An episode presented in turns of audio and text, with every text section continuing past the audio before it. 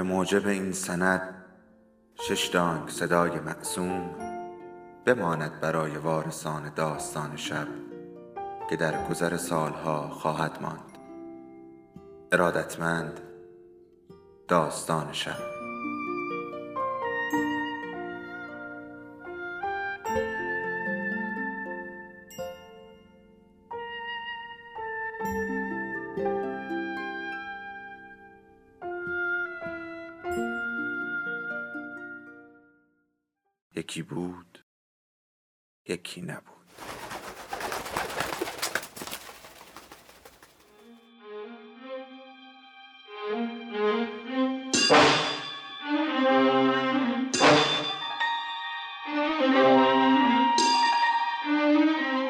خاج احتجاب به قلم هوشنگ گلشیری.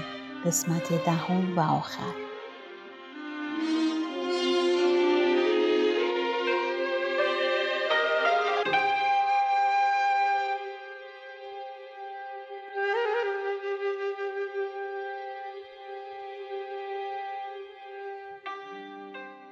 به زندانی ها آب نمی‌دادند. فقط روزی چند جرعه برای آنکه مدام نخواهند جابجایشان کنند یا دست کم زندان به گند کشیده نشود. فقط یک تکه نان. توی یکی از اتاقهای بیرونی انداخته بودنش تا مقر بیاید که دیگر چه دارد و کجا. بعد یک دفعه می‌بیند که جلاد با آن هیکل دراز خنجر به دست توی درگاه ایستاده است. از نوک خنجر خون می چکیده. جلاد همانطور ایستاده بود و نگاه می کرده. شاید هم گاهی دست می کشیده به لبه تیز خنجر و نگاه می کرده به معتمد میرزا. معتمد میرزا به گلهای قالی نگاه می کند و با انگشتش تمام انحنای یکی از خطوط نقش اسلیمی را دنبال می. می گوید خب چرا معطلی یا کار را تمام کن. جلاد می‌گوید حضرت والا فرمودن برو انعام سربریدن آقا حبیب را از معتمد بگیر. فخر نسا می گفت خوانده بود یا پدرش تعریف کرده بود فرقی نمی کند. فخر نسا به اینها فکر می کرده یا به به کلاق و آن خیابان و سایه درختها و یا به سرشاخه ها که آخر خیابان به هم می رسیدند و روی آن تاق می زدند تاق سبز و یا به صدای مداوم و یک نواخت فواره ها. گنجشک هایی که چشمهایشان را با قلم تراش در آورده باشند تا کجا می توانند بپرند. نردبان را میگذاشته و می‌رفته بالا و از لای تاق نماها چند گنجشک میکشیده بیرون. حتما پر داشتند وگرنه نمی توانستند بپرند. تا کجا؟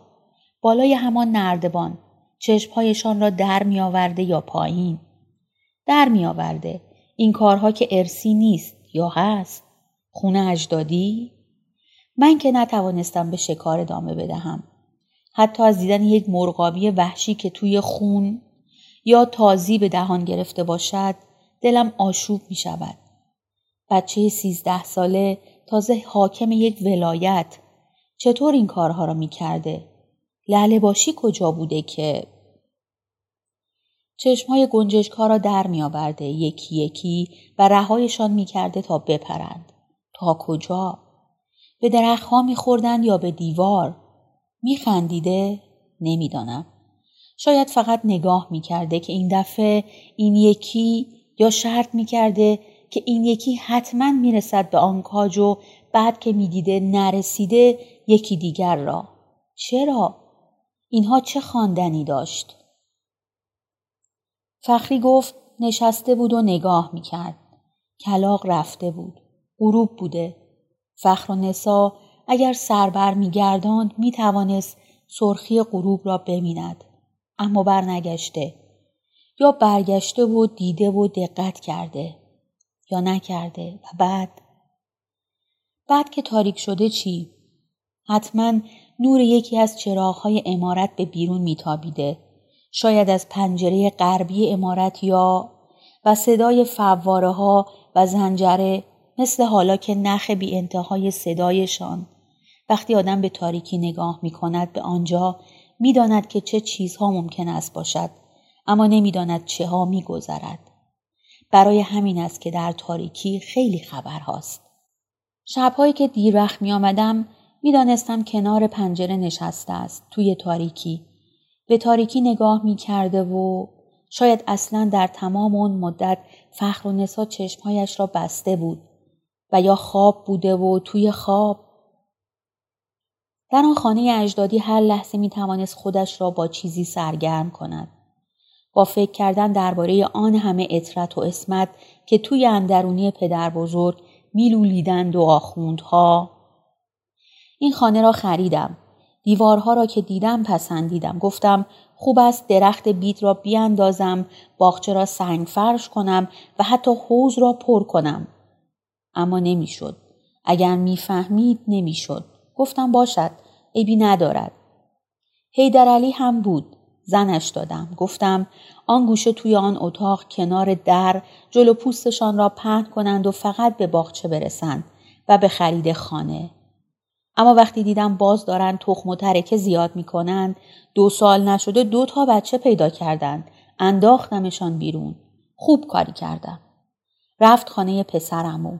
فخر و نسا که تمام کرد باز پیدایش شد که من و فخری با همین. احمق. اول کار در را نمی بستم. سپرده بودم بار و بنشن را بیاورند خانه. رعیت ها می آوردند یا از بازار. تا بیرون کاری نداشته باشند. فقط گاهی که فخر و نصاب پاپی می شد می رفتیم ده. دکتر گفته بود که باید برود. دکتر گفته بود باید نخورد. به رعیت ها سپرده بودم که هر سال شراب بیاندازند و بیاورند. توی زیرزمین چند تا خمره همیشه بود. عصر به عصر می‌خورد. سر شام هم می‌خورد. صبحها چی؟ فخری می‌گفت گاهی فقط یک جام و بس. فخری می‌گفت صبحها خانم همش دور حیات راه می‌رود. اگر صبح زود بلند می شدم خودم می دیدم. از روی محتابی. عینک را دستش می گرفت و راه می رفت. از پشت آن پیراهن تور سفید بلند تنش پیدا بود. پشت گردنش سفید سفید بود. موها را روی پستانها میریخت. راه می‌رفت و یک ساقه سبز را می جوید. گاهی که صرفه می کرد می رفت می نشست روی صندلیاش که زیر درخت بید بود. نشسته بود روی صندلی. عینک روی چشمش بود. با موهایش بازی می کرد. گفت شازده منتظری ها؟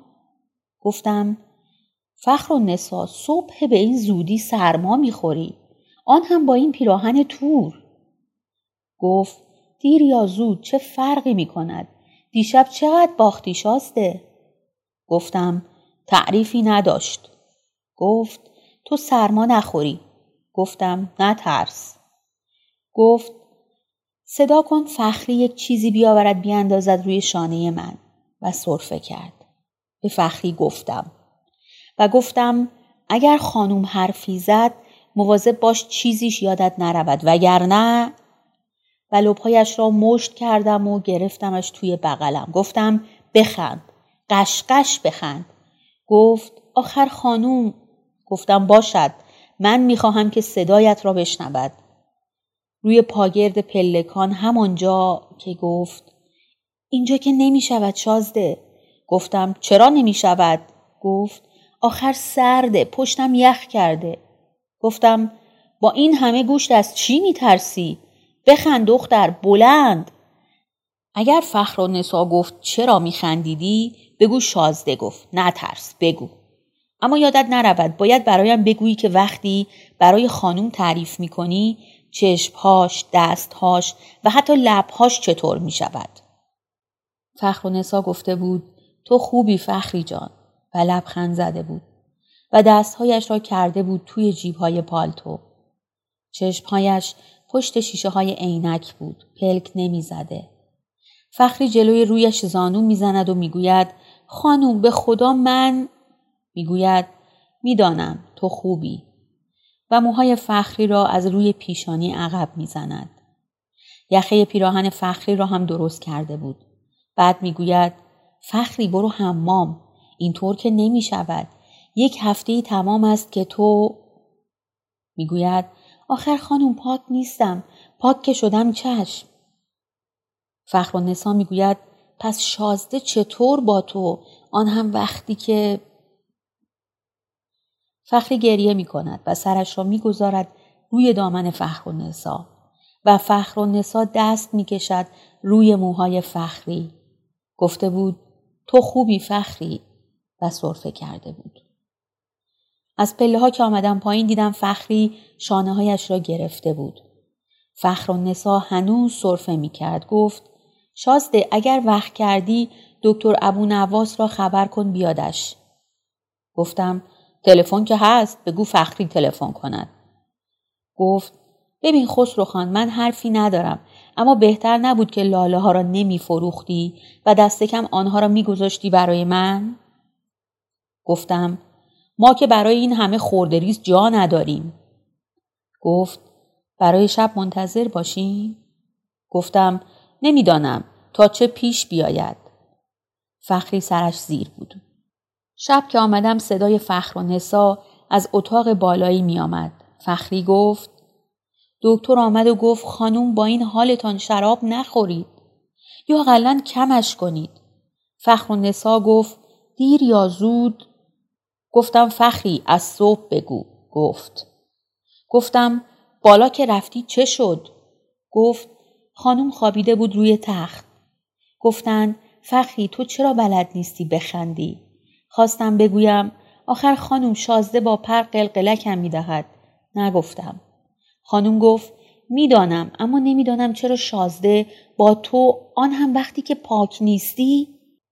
گفتم دیگر چه گفت؟ گفت که نمی‌دانم. گفت که یادش نیست. گفت که نمی‌خواهم بگویم که زدم توی صورتش.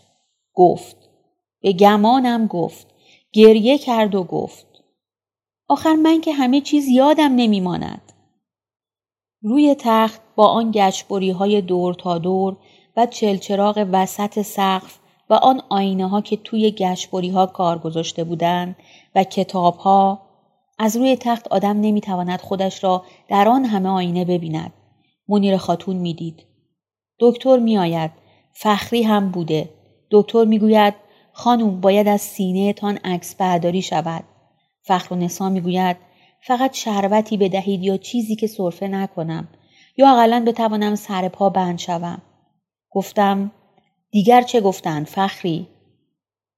گفت زیاد حرف نزدن دکتر زود رفت دم در گفت فخری حال خانومت خیلی بد است. به شازده سلام برسان. بگو باید برای خانوم فکری بفرمایید وگرنه گفتم بخند فخری قشقش بخند نمی‌خواهم صدای صرفه هایش را بشنوم بخند. فخر و نسا مثل پدر بزرگ و مادر بزرگ صرفه می‌کرد. فخری می‌گفت آخر شازده بیخود که نمی‌شود خندید. با پر زیر بغلش را قلقلک می‌دادم. یا کف پاهایش را. فخری به خودش میپیچید. پستانهایش تکان تکان می‌خورد. آنقدر میخندید که چشمهایش به اشک مینشست. اما باز صدای صرفه فخر و نسا میآمد. سرم را میگذاشتم لای موهای فخری. گوشهایم را می‌گرفتم. آن بالا روی آن تخت وقتی که صدای خنده فخری را میشنید. با آن گشبری ها و آینه های ریز پرده ها و چلچراغ ها کتاب ها توی قفسه ها بود پهلوی تخت و یا روی باخاری روی هم. اگر برمیگشت چوب علف کتابی را که روی میز بود می توانست ببیند. همین ها بود؟ هیچ وقت نگفت تو خوبی شازده. هر چه کردم نگذاشت تن برهنش را ببینم. می گفت خوش ندارم شازده. فقط پهلویش دراز می کشیدم. توی تاریکی. با دستم تمام تنش را لمس می کردم. می زود باش راحتم کن می‌خواهم بخوابم. اما باز خوابش نمی برد می گفت حالا بلند شد چند صفحه ای از آن کتاب را برایم بخوان. بلکه؟ می گفتم باز شروع کردی فخر و نسا من خوابم میآید. می گفت آن چراغ را روشن کن بگذار پهلوی دستت. روی تخت کنارش می نشستم و می خواندم. دستهایش را زیر سرش می گذاشت و به سقف نگاه می کرد و من می خواندم. نگاه که می کردم می گفت حواست کجاست شازده؟ یکی از پستانهایش پیدا بود. نور چراغ روشنش می کرد. به انحنای پایین پستان که سایه می‌خورد نگاه می کردم. گفت بخوان شازده. مست بودم حتما. برای اینکه دست بردم و تکمه های پیراهن خوابش را باز کردم. همانطور خوابیده بود. دستهایش زیر سرش بود و به سقف نگاه می کرد. گفتم دوستت دارم فخر و نسا. خندید. آنقدر بلند خندید که چشمهایش پر از اشک شد. عینک نداشت. فخری نمی توانست آنطور بلند و خوش صدا بخندد. اصلا نتوانست. هرچه کردم نشد. پستانهای بزرگش تکان می‌خورد. دهانش را آنقدر باز می‌کرد که تمام دندانهایش را می‌دیدم. نمی توانست مثل اینکه آب قرقره می کرد که می زدم و باز نمی توانست. می گفتم خوبه همینقدر بلند بخند. و زیر بغلش را قلقلک می دادم تا به گریه می افتاد. کنارش دراز می کشیدم. سرم را می گذاشتم لای موها و یا روی پستانهایش.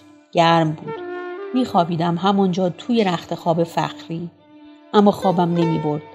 صدای صفره های فخر و نسا خشک و مقطع بود.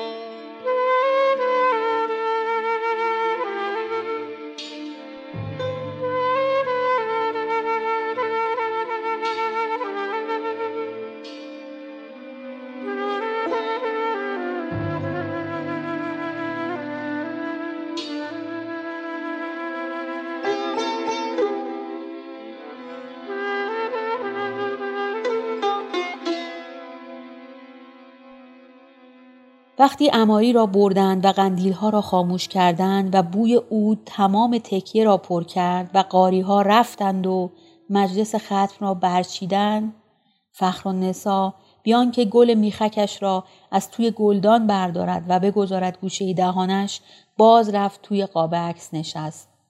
گرد روی موهایش نشسته بود و شازده دید و دید که فخر و نسا پشت آن گرد روی موها و پشت آن پیراهن تور و عینک و پوست سفیدش به دور از دسترس او هست و نیست. و شمت سفید بود و خونی که از گوشه دهان فخر و نسا نشت می کرد. و باز صدای قشقش چرخها را شنید و صدای پای حسنی را. صندلی چرخدار از پله ها می آمد بالا و مراد پشت سر هم می گفت بجنب زن حسنی می گفت آخه خسته شدم مگه مجبوری این همه پله رو بری بالا؟ و بعد فقط صدای حرکت چرخ ها بود روی کاشی های سرسرا. در که باز شد شازده فقط صدای چرخ ها را شنید و صدای پای زن را. در بسته شده بود. سلام. حسنی هم گفت سلام. شازده گفت مراد باز که پیدات شد مگر صد دفعه نگفتم شازده فقط حرکت نرم چرخها را روی قالی حس کرد. موشها داشتن چیزی را می جویدن. شازده داد زد. مراد باز کسی مرده ها؟ و صرفه کرد. کبریت که روشن شد شازده فقط همان دو چشم را میان چین و چروک ها دید و کورسوی نوک سیگار را.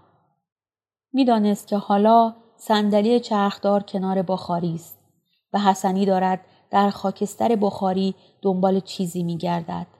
صدای جویدن موشها را هم شنید. صرفه های خشک و کشدار شانه های شازده را لرزاند. مراد گفت شازده جون شازده احتجاب عمرش رو داد به شما. شازده پرسید احتجاب؟ مراد گفت نمیشناسیدش پسر سرهنگ احتجاب نوه شازده بزرگ نبیره جد کبیر افخم امجد. خسرو را می‌گویم. همان که روز سلام می ایستاد پهلوی دست شازده بزرگ. و شازده بزرگ دست می‌کشید روی موهایش و می‌گفت پسرم تو مثل پدرت قرمساق نشی. شازده گفت آهان. سل گرفت. بدنش شده بود مثل دوک. دیگه نمی‌شد شناختش. خدا بیامرزدش. صرفه شانه های شازده را لرزاند و شازده شنید که شیشه های رنگی پنجره ها، چلچراغ ها، کاسه بشخاب های روی رف ها، عکس پدر بزرگ و مادر بزرگ، پدر و مادر، امه ها و حتی فخر و نسا لرزیدند و شازده دید که فخر و نسا دراز به دراز زیر آن شمد سفید دراز کشیده است و خون دارد به شمد نشت می کند و پهتر می شود. صرفه کرد و خون دهان و کنار لبش را تر کرد. موشها رفته بودند. سر شازده زیر بود. روی ستون دستهایش. دستهایش می لرزید. پیشانیش سرد شده بود. صبح کاذب همه اتاقها را روشن کرده بود. و از دور دستها خروسها می خاندند. شازده او اوی سگها را شنید صدای حرکت چرخها را روی قالی و بعد صدای باز و بسته شدن در را. چرخها روی کاشی های سرسرا قشقش صدا می کردن و روی پله ها. مراد گفت به زن. و حسنی گفت آخه خسته شدم. مگه مجبوری این همه پله رو بری پایین؟ پله ها نمور بود و بی انتها و شازده که می‌دانست نتوانسته است که پدر بزرگ را نمی شود در پوستی جا داد که فخر و نسا از آن همه پله پایین تر و پایین تر می رفت. از آن همه پله که به آن دهلیزهای نمور می رسید و به آن سردابه زمهریر و به شمد و خون و به آن چشمهای خیرهی که بود و نبود. پایان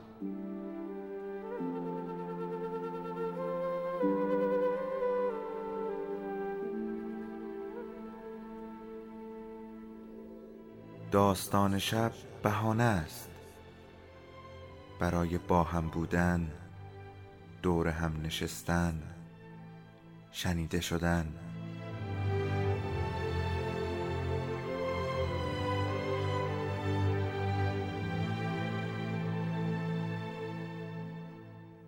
صدای افسانه ها رو میشنویم